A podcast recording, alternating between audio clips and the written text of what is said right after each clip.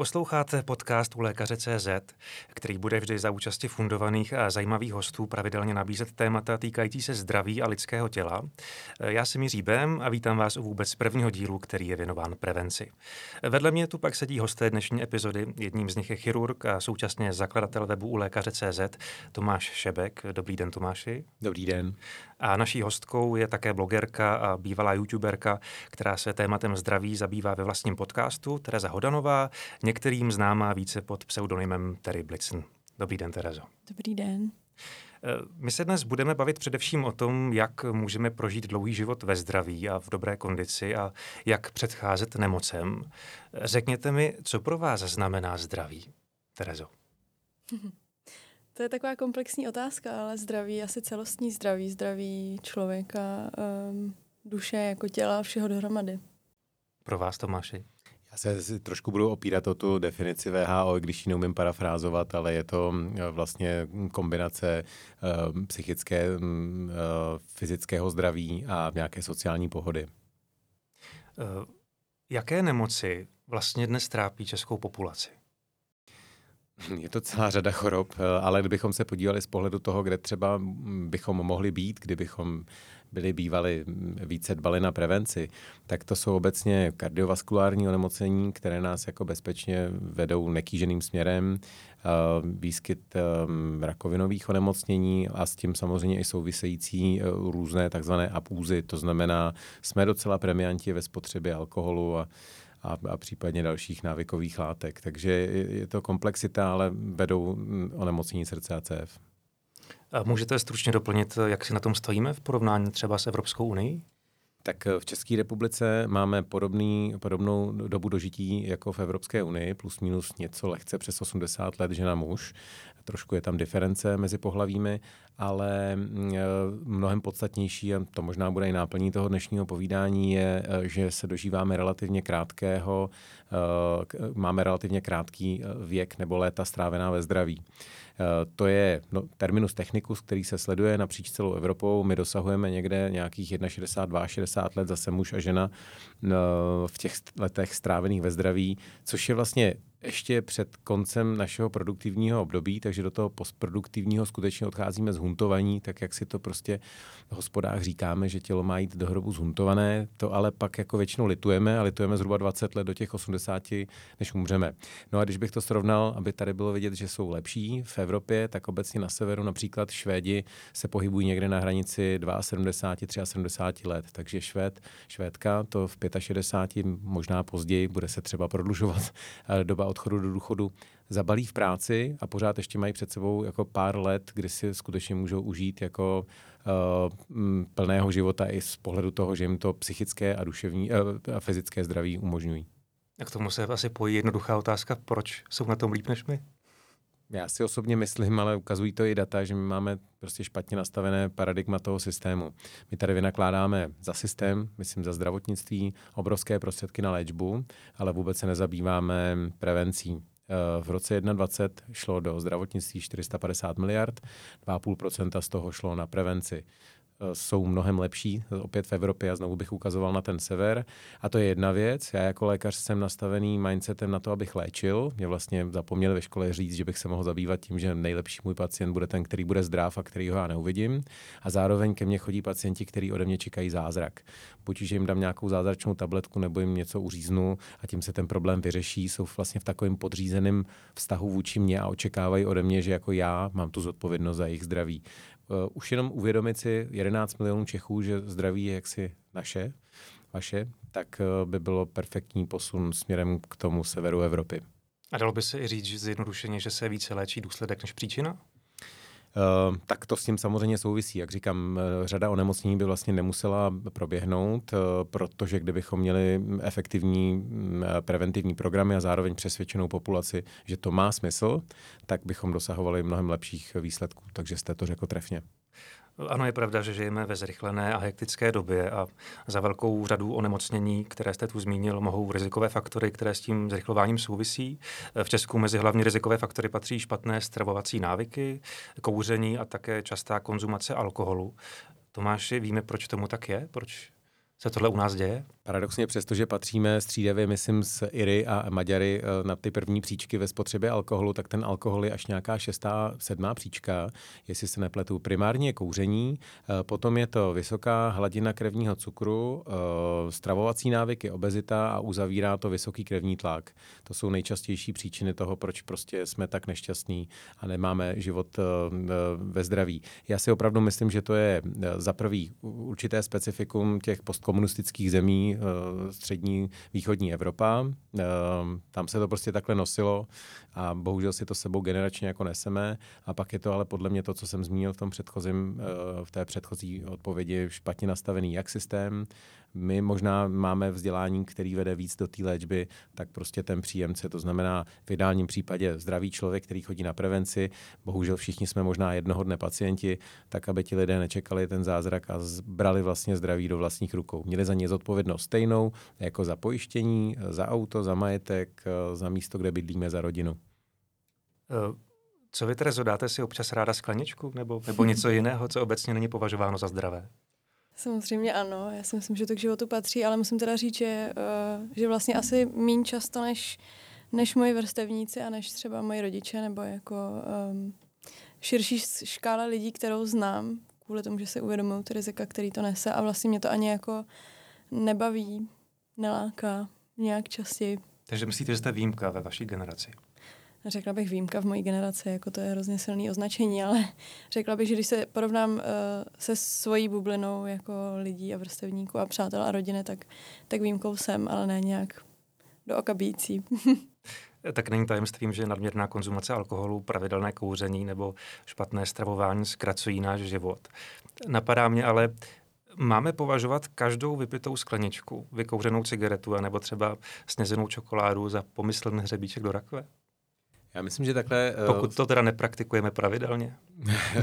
jo, to je dobrý dodatek té otázky. Jasně, pokud to nepraktikujeme pravidelně, ale i kdybychom, tak to není eh, vlastně věc eh, jednoho špatného návyku nebo um, jedné aktivity, která nám poškozuje zdraví. Vždycky je to jako komplexní záležitost. Já jsem vyjmenovával těch pět nejpodstatnějších, který prostě statisticky um, znamenají ten nejrychlejší směr k hřebíčku do rakve, ale je to vždycky komplexní, je to soubor těch věcí. Můžu mít vyšší krevní tlak, dobře kompenzovaný, nemám diabetes, nemám civilizační onemocnění, věnuju se sportu a v ten moment prostě ten hřebíček do rakve je hodně daleko.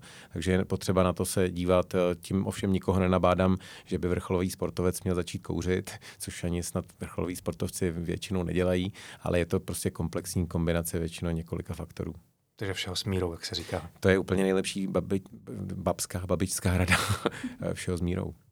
Terezo, já jsem si poslechl eh, pár dílů vašeho podcastu Aura, kdy jsem tedy pochopil, že jste se zdraví začala více věnovat díky vlastním problémům, eh, zejména s poruchami příjmu potravy, mm. o kterých tam otevřeně hovoříte, když tak mě popravte, tedy pokud se mýlím. Do jakého bodu jste se teď se všemi získanými informacemi dostala? Jak teda přistupujete ke zdraví? Možná je to i ten důvod, proč méně pijete, jak jste říkala, že si mm. více vážíte zdraví? Eh, já si myslím, že to je jedno zdrojem. Samozřejmě jako poruchy příjmu potravy zanechají na tom těle prostě nějakou známku, se kterou se pak musí pracovat, jako třeba zničený střeva a tak, takže uh, si ani jako nemůžu dovolit jen tak vypít, kolik se mi toho zrovna zlíbí, protože mi je třeba uh, hůř, než by mi bylo uh, dřív, než jsem jako prošla tady tím onemocněním. A občas se jako setkám s názorem, že je to extrémní ten můj přístup, který jako mám ke zdraví, že se hodně hlídám, ale vlastně mi přijde jenom zodpovědný a vlastně neřekla bych, že, uh, že by to bylo o tom se jako hlídat nebo si nedát nějakou uh, skleničku nebo cokoliv jiného, nebo čokoládu, nebo jít každý den běhat, ale spíš vlastně v tom bodě, ve kterém jsem že se cítím dobře a to, jak se cítím, si chci udržet a kvůli tomu pak jako dělám nebo splňuji nějaký uh, návyky, které jsem se za tu dobu stihla vytvořit, ale neřekla bych, že to je úplně jako systematicky, že bych něco dělala vyloženě kvůli tomu, že musím, nebo že bych měla jako pocit, že musím, abych byla zdravá, spíš se. A můžete nějak ve stručnosti teda prozradit, jak jste našla ten vlastní balans, jestli máte tedy nějaký pravidelný režim nebo uh, nějaká vytvořená pravidla? Já si myslím, že se pořád mění ten balans, jako mm-hmm. podle toho, jaký je roční období, podle toho, v jaký jsme životní situaci, ne vždycky to jde naplánovat ty věci. A um, kdybych měla jmenovat jako nějaký základní návyky, tak určitě spánek. Mm-hmm. Číslo jedna, to si myslím, že uh, je možná snad největší problém jako kor u mladých lidí. že se to často opomíjí, jak moc důležitý to je denní pohyb, taky určitě moje number one, co bych nikdy nevynechala a spousta tekutin, jako vody, mimo alkoholu a nějaká vyvážená strava, jako nějak to zbytečně nekomplikovat, ale všímat si, eh, jaký druhy potravin si vybírám nejčastěji. Mm. To máš něco, co byste doplnil? Jako co? Já myslím, že to Tereza... rovnováhy. Že to Tereza řekla skvěle. Já vlastně, jak jsem pomaličku už jako věkovitej, tak jsem dostal, uh, tak jsem dospěl do stádia, kdy se mě na tuhle otázku ptá, jakou osobní radu a co vlastně ty děláš. Nejlepší je jako jít uh, těm věcem příkladem, protože pak je to autentický. Tak mi poraďte, co bych měl ideálně dělat, abych vedl zdravý životní styl. Když jsem otevíral prostě web a tam bylo 100 rad pro zdravý životní styl, tak já jsem chirurg, já přečtu tři a pak už nemůžu. Tak jsem si řekl maximálně do pěti a vymyslel jsem uh, něco, co je potřeba brát trošku z nadsázkou, ale myslím, že to přesně reflektuje to, co řekla Tereza, na co se mě ptáte.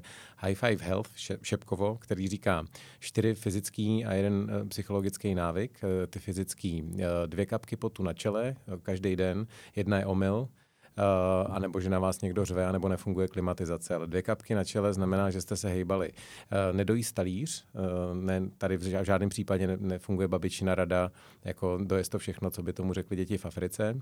Snížit si teplotu vědomě, jdu ven a vezmu si o jednu vrstu méně, protože prostě na průkazu, na, na vědeckých studiích je postavené to, že v buňce vzniká mnoho reparačních mechanismů, který nás sice jako možná neomladí, takže když budete skákat, vysekávat si díru v ledu, tak pravděpodobně se z vás nestane mimino, ale jako rozhodně um, máte šanci na to podpořit imunitu, mimo jiné zastavit třeba uh, nebo efektivně ničit třeba rakovinové buňky, které v nás vznikají každý den, každou minutu. Uh, a ta čtvrtá fyzická moje, moje rada je spánek když jsem říkal, že tři hodiny jsou jako fajn denně, to už dávno neříkám.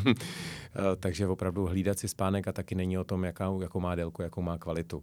No a ten, ten psychologický aspekt je za mě uh, jediná rada, pěstujte vztahy mít jako vyrovnaný eh, balans, pokud to samozřejmě lze se svýma kamarádama, s kolegama, s dětma, s rodičema, tak to je, ta psychická pohoda je strašně důležitá, možná mnohdy důležitější než ten fyzický to Na to asi zdraví. lidé často zapomínají, na nějakou psychohygienu. Jak to máme vlastně jako posunutý, že to fyzické zdraví je hrozně důležitý. Mm-hmm. Ono to mimo, minimálně to jde ruku v ruce a někdy si fakt myslím, a post se to ukázalo, že to psychické zdraví je strašně důležitý.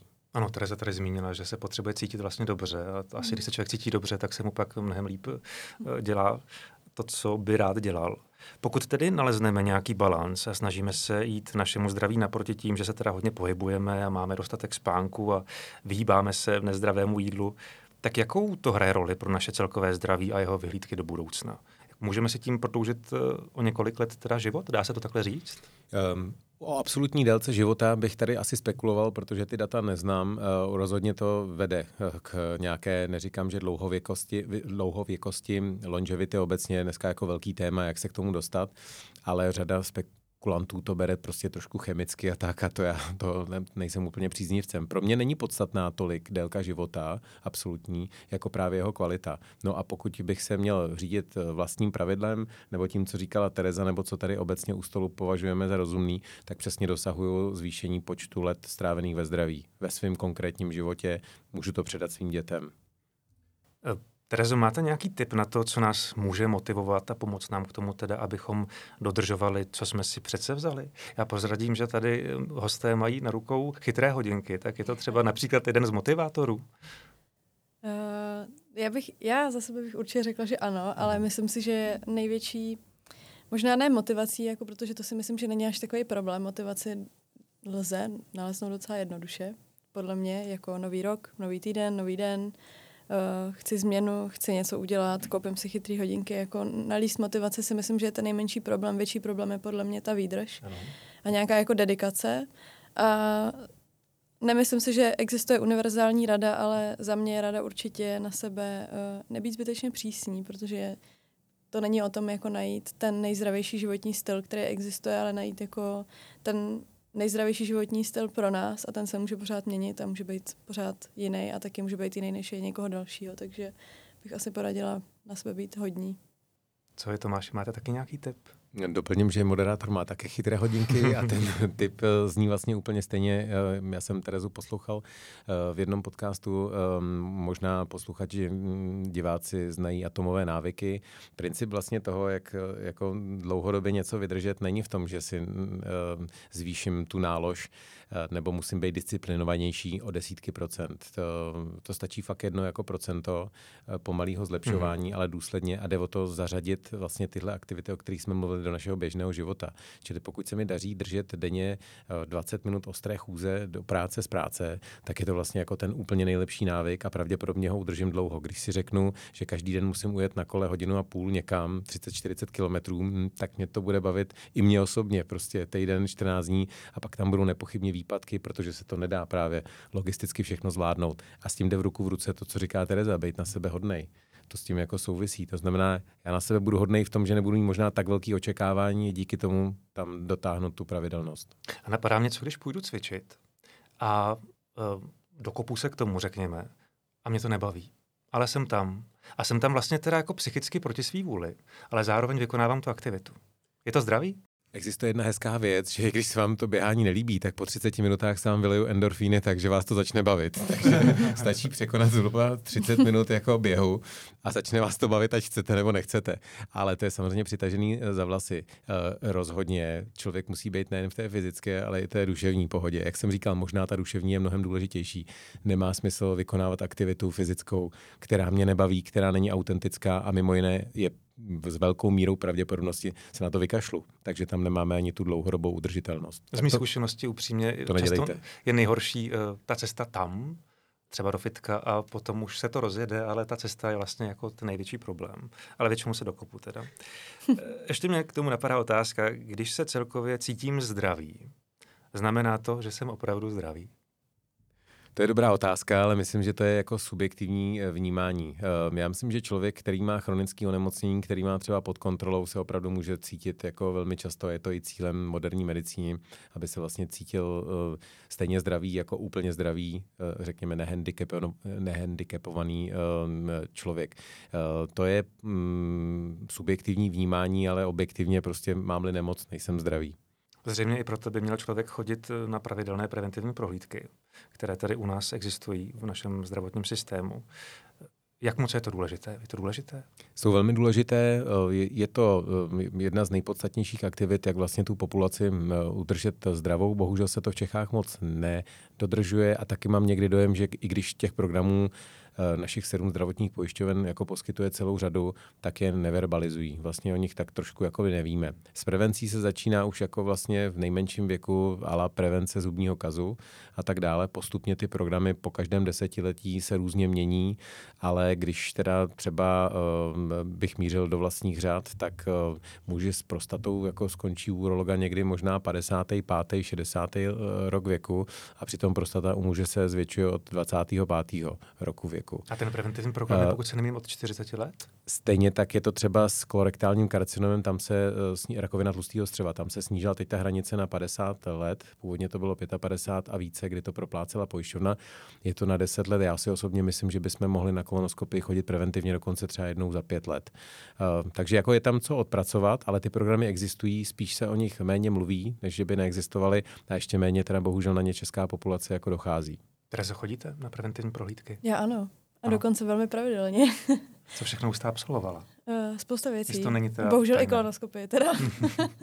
Ale uh, já chodím jako velmi často, protože mě to zajímá a uh, zajímají mě vždycky, když vyjde třeba nějaká nová studie a zajímá mě, jako jestli je to uh, taky můj problém, že se samozřejmě vzhlížím třeba v něčem, nebo, uh, nebo mě prostě obecně jako zajímají nějaké hodnoty, tak jdu, ale platím si, um, platím si vlastně soukromou kliniku, protože podle mě problém jako hlavně u mladých lidí, nebo možná lidí obecně, nevím, stáhnu na svoji věkovou skupinu, tak je, že jsme jako hozený do toho systému s tím, že si musíme vlastně všechno najednou obstarat a doktor je úplně ta poslední jako věc na listě, která vypadá důležitě a jako preventivní. Jako dokud se nic neděje, tak vlastně není úplně důvod mm-hmm. někam chodit a mě také jako naučilo, až když se něco dělo, uh, začít chodit na preventivní prohlídky. Ale určitě chodím, ale taky si myslím, že to není úplně běžná praktika, kterou bych výdala kolem sebe. Já jsem si poslechl ve vašem podcastu, eh, že jste si udělala nějaký celkový screening, mm-hmm. jestli se nepletu. Mm-hmm. Takže je tohle cesta k tomu, jak eh, předcházet eh, nemocem a vlastně investovat do svého zdraví, protože málo komu se možná chce vydat vlastně ty prostředky. U nás je ten ještě přežitek možná z dob socialismu, kdy jsme zvyklí na to, že nám všechno vlastně hradí pojišťovna. Možná i tenhle mindset by se měl asi u lidí změnit, že by bylo třeba vhodné si dojít na celkový screening a zjistit, jak na tom jsme. Asi se teď budu pohybovat po jako um, velmi tenké linii, abych uh, se Terezy jakkoliv nedotkl. Já bych ji zařadil do kategorie jako early adopter, jakože jí to prostě baví mm-hmm. a mhm. ona tím jako autenticky žije. Uh, to samozřejmě jako nereflektuje majoritu a už vůbec ne české populace, ale tady by úplně stačilo, aby skutečně fungovalo nějaký jako motivační systém ve smyslu starám se o sebe, procházím těma garančníma. Já když třeba vykládám někomu o prevenci, tak já vždycky eh, to převedu na auto. My jako hrozně milujeme plecháčky v České republice. A vysvětlit jako někomu, že s ním jezdím na preventivní prohlídky dvakrát ročně a vypláznu za to celkem velký peníze, je úplně v pohodě a strašně akceptovatelný.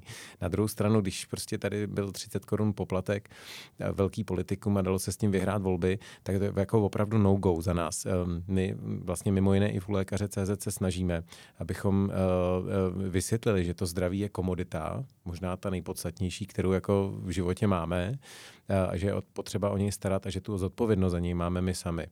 A myslím si, že ten uh, systém, uh, i když nedokonalej, už teď jako nabízí spoustu možností, které je potřeba jenom zvědomit. A úplně by stačilo, aby prostě uh, váš praktický lékař nebo ten systém vás jako jemně navedl. Vy jste měli teda tu zodpovědnost za sebe sama a v daném věku absolvovali to preventivní onem, eh, vyšetření, které předchází pak těm nemocem, o kterých jsme tady mluvili. Já tu mám k dispozici statistiku, která říká, že lidé do 20 let na prevenci velmi dbají. Pravidelně na ní dochází 90% z nich. A od 20 let věku to pravidelné docházení na preventivní prohlídky klesá asi pod 40% a je tomu tak až do věku 50 let. To už jste trochu zmínil. Terezo, nevíte, proč to tak je? Proč, proč mladí lidé své zdraví tolik neřeší? Já si nemyslím, že ho neřeší. Já si myslím, že na to nezbývá jako z jedné části prostor zžíváme se s dospělým světem. A z další části si taky myslím, že najít praktického lékaře zní strašně jednoduše, ale jednoduchý to vůbec není. A když jsem se já dělat třeba jako po uh, nějaký lékařský asistenci a o tom hledání si praktika a všeho, tak přestože se o ten obor jako docela zajímám, jako like, ale vlastně docela aktivně, tak já jsem měla problém najít jako nějakou referenci nebo prostě se někam k někomu přihlásit a když se o tom bavím uh, s někým ze svého okolí, tak to jako opravdu není lehký najít nějakého lékaře, který by byl jako ochotný a ochotný s náma řešit uh, jenom třeba prevenci a ne jenom v momentě, kdy máme nějaký problém. Vlastně se mi i několikrát stalo, že jsem přišla na nějakou prohlídku a odcházela jsem s tím jako a proč sem chodíte, když vám nic není. Takže já si myslím, že to je i o tom přístupu, který uh, potom jako vnímáme, nebo nevím, teda my, jako mluvím za mladou generaci, asi nemůžu úplně škatulkovat všechny samozřejmě, ale myslím Jak dlouho si... vám to trvalo teda, než jste nalezla toho pravého nebo tu pravou? No, Lékaře, teda mluvím o lékařích samozřejmě. Vlastně pár let, tak teď uh, řekla bych, že tak od těch 18, jako kdybych to vzala od doby, kdy žiju sama, tak třeba do 21 let mi jako bylo takový období, kdy jsem vlastně neměla úplně jednoho lékaře, kterýho bych navštěvovala. Takže jste měla nějaké nároky na to, aby vlastně bral to zdraví víc komplexně a ne teda, aby řešil jenom ty mhm. důsledky, no, o kterých jsme se bavili předtím. Taky no. A, a vlastně jako obecně, abych mohla přijít za doktorem i v momentě, kdy mě jako nic netrápí. Tady bych možná jenom doplnil, že jedna věc je obsah, druhá forma, že možná jako pro generaci Terezy je dneska přijatelnější a vlastně ta, ten postup té digitalizace ve zdravotnictví už to umožňuje, že to může být prostě jiným způsobem uh, naservírovaná mm-hmm. prevence, než že musím někam fyzicky jako přijít za lékařem. Vlastně dokud nejsem nemocný, tak jsem zdrav a já jako v ideálním případě bych toho doktora nemusel vidět, ale to neznamená, že bych neměl mít právě zvědoměný nějaký preventivní program. A to se dneska dá jako Eh, docela dobře doručovat prostě i na dálku. Tak tohle je jedna z věcí a navíc prostě vnímám to tak, já jsem generace jinde, ale mm, generace, řekněme, můj syn, moje dcera, eh, ty nejstarší, tak ty prostě jsou schopní konzumovat digitálně lecos a lecos prostě už jde dneska i v té medicíně. A tudy vlastně můžeme docílit toho většího angažmá a větší dostupnosti právě třeba pro generaci Terezy. Takže možná i praktické lékařství třeba není tolik zajímavé pro uh, pro studenty medicíny? Je, to třeba... Bych neřekl, tam se docela teď jako otevírají nové možnosti. Myslím si, že praktický lékař do budoucna by skutečně měl zastávat ten status toho rodinného lékaře se vším všude. A vlastně nejlepší systémy v Evropě jsou postavení tak, že nejvyšší postavení na tom pomyslném společenském žebříčku lékařů nemá specialista nebo nemocnice, ale má praktický lékař. A to si myslím, že je správně. Ale u nás ten systém takhle nefunguje, neodpovídá ani obecně a ani pak podle mě v detailu. A myslím, že jedna z velkých věcí věcí je třeba reforma praktického lékařství. Často lidi obchází vlastně praktického lékaře a jdou rovnou ke specialistovi. Třeba u nás je to možné, na Slovensku už dneska ne, že to jako znemožňuje ten systém, ale já nemám rád jako restriktivní přístup. Eh, mám rád pozitivní motivaci a ta prostě netkví v tom, že mi někde někdo zakazuje něco nebo na mě prostě varovným prstem kýve. Můj lékař, kdyby mi prostě říkal s prstem styčeným nekuř, nepij, to já mám na tohle už eh, hmm. a stejně takhle většina české populace absolutní. Zákazy jako, neplatí prostě. To neplatí, to je nějaká prostě slepá skvrna, jo. Eh, zájem o preventivní prohlídky se tedy opět zvyšuje po 50. A je to tím, že jsou lidé po tomto věku více a vážněji nemocní? Nebo co zatím stojí, Tomáši?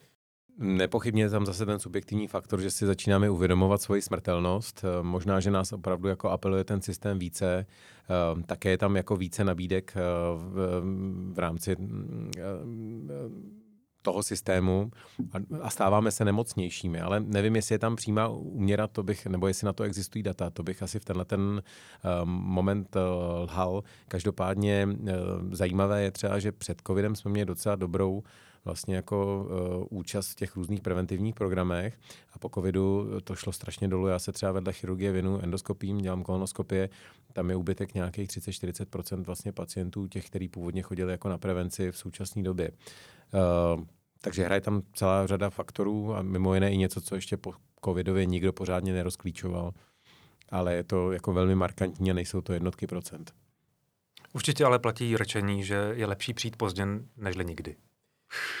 Pokud se někomu podařilo nepřijít nikdy, tak byl zdrav až do smrti. to je vlastně ten ideál, který eh, já bych se vlastně paradoxně jako chirurg, který rád řeže do lidí, jako toho bych se chtěl dožít. Stejně tak o to usilujeme v rámci u lékaře CZ nebo naší aktivity ministr zdraví.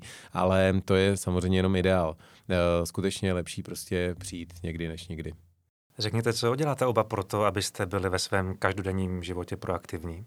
Jak tedy vypadá váš eh, běžný zdravý den? Terezo.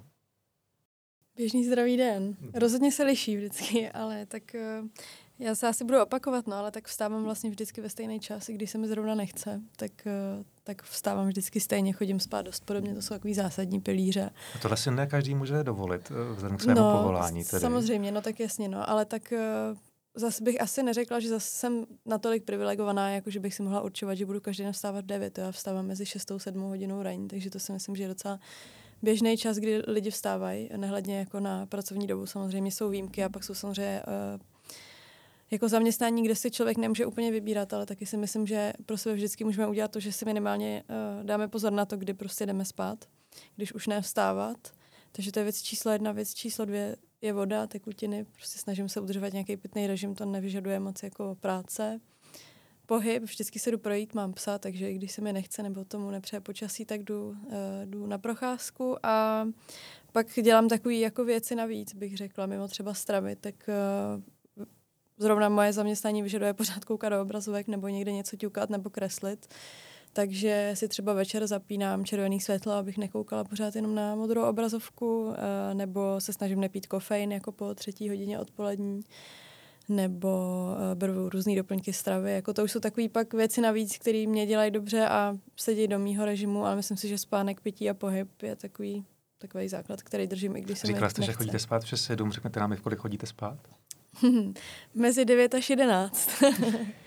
Takže já jsem docela brzký spáč a br- brzký vstávač. Ale tak jako samozřejmě jsou dny, kdy, kdy se mi nepovede jít spát brzo, ale úplně vždycky vstanu stejně. I když se mi nechce, tak se stejně vzbudím a už vstanu. Každý máme nějakou fázi dne, kdy jsme víc uh, energičtí a více aktivní, řekl bych. To máte to odpoledne nebo ráno právě, když jste skřivan?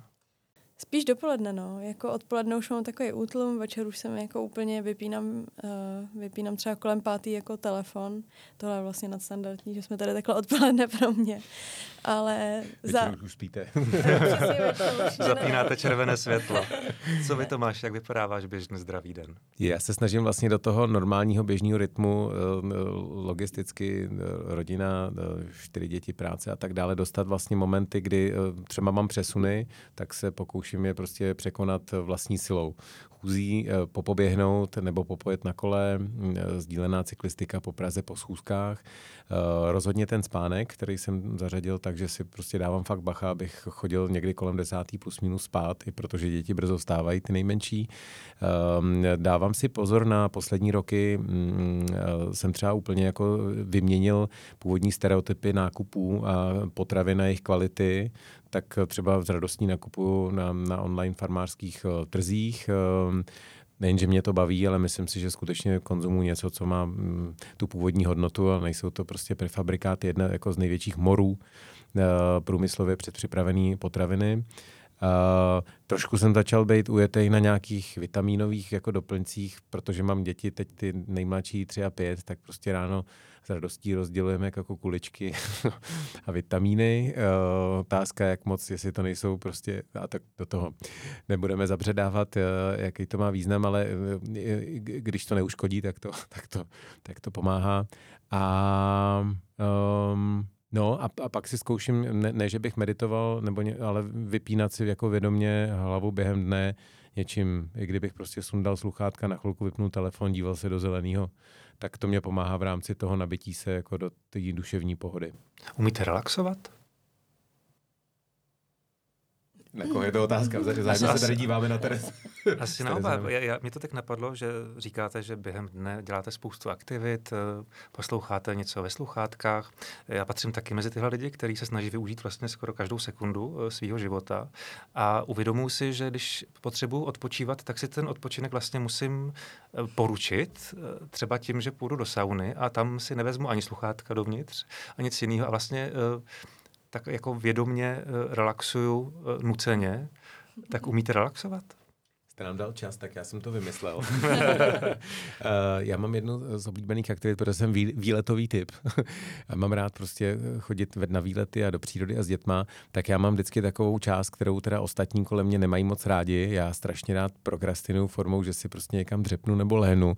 Nemám s tím problém to udělat v malém městě na náměstí a teď se prostě jenom dívám na ten cirkot, ty lidi kolem a úplně se vypnu a jen tak je prostě zvesela pozoruju. Pak samozřejmě přijdou ty kopance, jako vstávají, už jsi tady 15 minut, se válíš po zemi, je potřeba pokračovat, aby jsme jako dotáhli těch 10 kilometrů. Ale to je za mě třeba jako obr- obrovský relax a hodně mě to jako nabíjí. Jenom pozorování toho kolem sebe a na prokrastinaci nevidím nic špatného. Co vy, Terezo? Umíte to? Já s tím mám asi podobný problém, že se jako musím naordinovat odpočinek, taky vědomý relax tomu říkám. A uh, já ho pořád jako hledám, pro mě to byl dlouho sport, pak už to byl trochu moc sport, takže teď sportu míň a uh, spíš zase se snažím jako na to netlačit, no, na, jako ten odpočinek a relax, to se hrozně těžko definuje. Mně přijde, že když se řekne relax, tak se lidi jako představí, že si hodí nohy nahoru a odpočívají na gauči. Mě to třeba ubíjí, jako dělat takovouhle aktivitu, takže určitě relaxuju, jenom třeba ne úplně v nějaké formě, která by byla asi obecně jako považovaná za relax, ale tak dřepění a koukání na lidi asi taky není, takže koukám, že jsem v pořádku. Bacha, já neříkám, že jsem v pořádku. já se tedy vrátím k tomu, co Tomáš už nakousl před časem. Podle statistiky průměrná délka života ve zdraví v Evropské unii u žen 65,1 let, u mužů 64,2 let. V Česku je tento průměrný věk nižší, konkrétně u žen je to 62,6 let a u mužů 61,7 let. Abychom se v tom nestratili, tak u obou pohlaví je to cirka 2,5 let kratší život ve zdraví v České republice oproti průměru Evropské unie. Dá se říci, že Češi pečují o své zdraví méně než jiné národy? Nepochybně, jak jsem to tady ukazoval na tom příměru prostě s automobilismem. My jako velmi rádi tomu plecháčkovi dopřejeme prostě veškerý servis, pulír, eh, výměru dílu ještě dřív, než to potřebuje, ale prostě sami se sebou jsme um, velmi pozadu a proto i tahle ta čísla. Znovu uvedu, že průměr Evropské unie je hezký, my za ním po, uh, kulháváme, ale když se podíváme na ty premianty, Švédy, uh, myslím, že tam je Malta, možná Italové, paradoxně, někdy bychom si řekli, že prostě vedou nezřízený život, ale oni dosahují opravdu jako řádově o deset let více života stráveného ve zdraví než my. To už je teda sakra rozdíl. Když si sám sebe představím v důchodovém věku, že odejdu ze zaměstnání absolutně zhuntovaný a už mě nečeká nic jiného, než že mě něco bude bolet, že budu mít prostě s depresivní stavy, že si nesplním nic z toho, co jsem si přece vzal, že udělám, až budu v důchodu, přečtu si všechno, co jsem obědu svět a tak dále, tak vlastně by mě to jako hodně trápilo. To si myslím, že může být takový ten jako přirozený motiv uh, lepší než ten varovný prst, nekuš nepij, tak jako ty opravdu chceš 20 let podle statistiky tady jako nesplnit si ty sny, který máš postproduktivně. To může jako řadu lidí minimálně zaujmout. No a jak změnit ten vztah ke zdraví a prevenci, abychom dosáhli teda takový hodnot jako oni? Vzdělání. Já si myslím, že klíčem ke všemu je vzdělání. Jiný vzdělání, trošku jiný vzdělání, než máme teď jako zdravotníci, abychom se otevřeli myšlenkám, že lidé mají být primárně zdraví a ne, že musíme vlastně celou svoji profesní kariéru potkávat ty nemocný. Zároveň vlastně vzdělání populace, možná ještě důležitější, který by mělo začít na úrovni možná před mateřskými školami, obecně předškolním věk, zdravověda, eh, přestat eh, se inspirovat vzájemně eh, tím zajímavým paradoxem. O maminka s tatínkem mě omluvili z tělocviku, protože mě to nebaví já přece tělocvik dělám proto, protože jsem šel někam do přírody, něco jsem tam s kamarádama zažil a vůbec to nemusí být stovka po deset, jo, po deset vteřin. Um, to, to je všechno podle mě jako otázka vzdělání, nastavení toho systému, to je zase to vzdělání. A návyků vlastně. Uh, a jiná motivace, postavit to vlastně na pozitivní motivaci, tak jako proč bych nemohl být motivovaný ze strany zaměstnavatele, ze strany zdravotní pojišťovny a nakonec i svého ošetřujícího lékaře za to, že se dobře jako chovám. Když si půjdu zajistit jako pojištění povinný, no tak se přece na mě budou koukat přes prsty, když budu trvale jako porušovat dopravní předpisy a rozbíjet ty auta. Podobně to může být vlastně s tím člověkem. Je to komplexnější, jsou tam sociální aspekty a tak dále, aby ten systém byl udržitelný a vlastně nikdo nebyl diskriminovaný, ale dá se Mě k tomuhle napadá upřímně taková hodně kontroverzní myšlenka, já ji teda položím. Uh, myslíte si, že by bylo motivační, kdyby tedy lidé, kteří, eh, řekněme, vedou vědomně nezdravý životní styl a tím pádem si způsobují vlastně mnohem víc problémů a zavdávají si na ty nemoci, že by měli přispívat do toho zdravotního systému vlastně víc peněz, protože ho víc zatěžují? No myslím si, že se minimálně zaměstnavatel může začít ptát, hele, nechceš sám se sebou něco udělat, protože já za tebe taky odvádím celkem slušný jako dávky na zdravotním pojištění. To je ale právě ta otázka velmi citlivá, nějaká prostě nediskriminace. Existuje systém eh, vlastně jako No komerční pojišťovny třeba nad tím přemýšlí, zdravotní mm-hmm. pojišťovny a v České republice je zdravotní péče poskytovaná bezplatně, tak zatím nad tím eh, jako takhle věřil bych, že interně si o tom povídají, že to je strašně zajímavý téma a podle mě v nějaké fázi rozpracovanosti, ale tam je ten sociální aspekt, politikum a tak dále, aby to, zase nesmí to být prostě malus pro někoho. Já obecně bych hledal prostě nějaký bonus pro všechny, ale tohle může být ten aspekt. Chováš se k sobě slušně, um, respektuješ, navštěvuješ preventivní vyšetření a tak dále, tak máš prostě určitý výhody, tak jako má prostě tvoje uh, úhrada za povinný ručení. Je nutno určitě zmínit, že zdraví samozřejmě ovlivňuje i mnoho dalších aspektů, jako je prostředí, ve kterém se pohybujeme, kvalita ovzduší, zdali žijeme v industriálním městě nebo na venkově, zdali žijeme v mírném podnebném pásu nebo v tropech, v horách nebo u moře, nebo také to, jaká je kvalita poskytované péče v dané oblasti. Tak to jsou všechno věci, které se nesnadno ovlivňují. Byli byste ochotni se kvůli vyhlídce na dobré zdraví třeba přestěhovat? Terezo. Já vždycky schytám tady.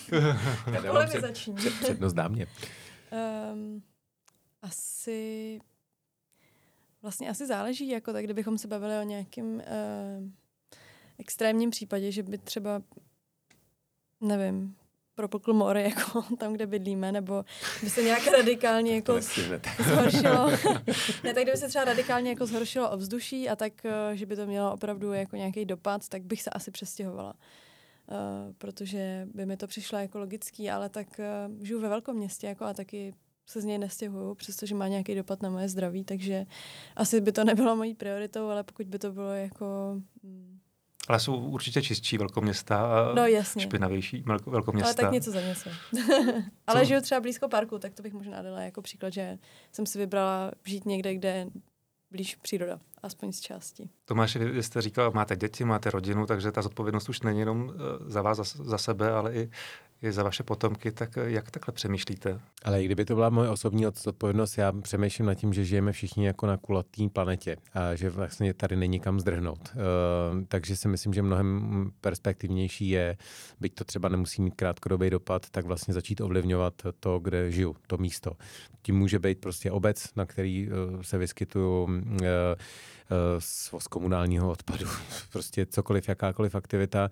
No a nebo to může být prostě například vize českého zdravotnictví. A to je jedna z věcí, kterou jsem se vlastně snažil s kolegama mm, jako formulovat, abychom se zaobírali tím, jak spravujeme zdravotnictví ve smyslu betonu, ehm, lékařského stavu, nemocnic a tak dále, ale že budeme spravovat tu základní komoditu a to je to zdraví.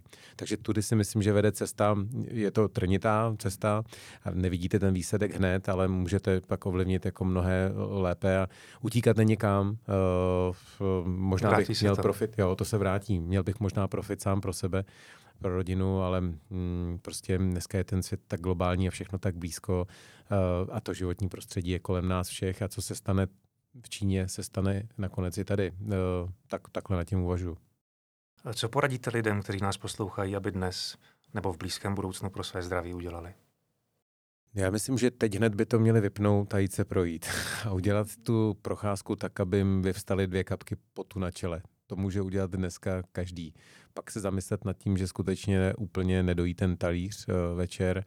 No a výhledově, že vlastně to, co by nechtěl pro svoje vlastní děti, tak si nedělejme každý jeden sám. Já bych možná dodala ještě um, se začít poslouchat a věnovat se vlastně vůbec jako sám sobě a tomu zdraví a pak si to nastavit podle, podle toho, co si doslechne. Ale možná i sociálním vztahům, protože kolem sebe neustále vidíme lidi, kteří jedou městskou hromadnou dopravou a vlastně všichni koukají do různých mobilních zařízení a vůbec nevnímají okolí a jsou vlastně, žijou více možná ve virtuální realitě, než, než ta, v té, která je kolem nich. Uh, Děkujeme, že jste nás poslouchali a pokud máte o téma prevence hlubší zájem, tak více informací najdete v odkazu podcastu. Eh, se všemi otázkami, které vás napadají, se obraťte na lékaře v poradně u lékaře CZ a nezapomeňte, zdraví je vaše. Já připomenu, že hosty prvního vydání byli lékař Tomáš Šebek a blogerka a podcasterka Tereza Hodanová. Buďte zdraví.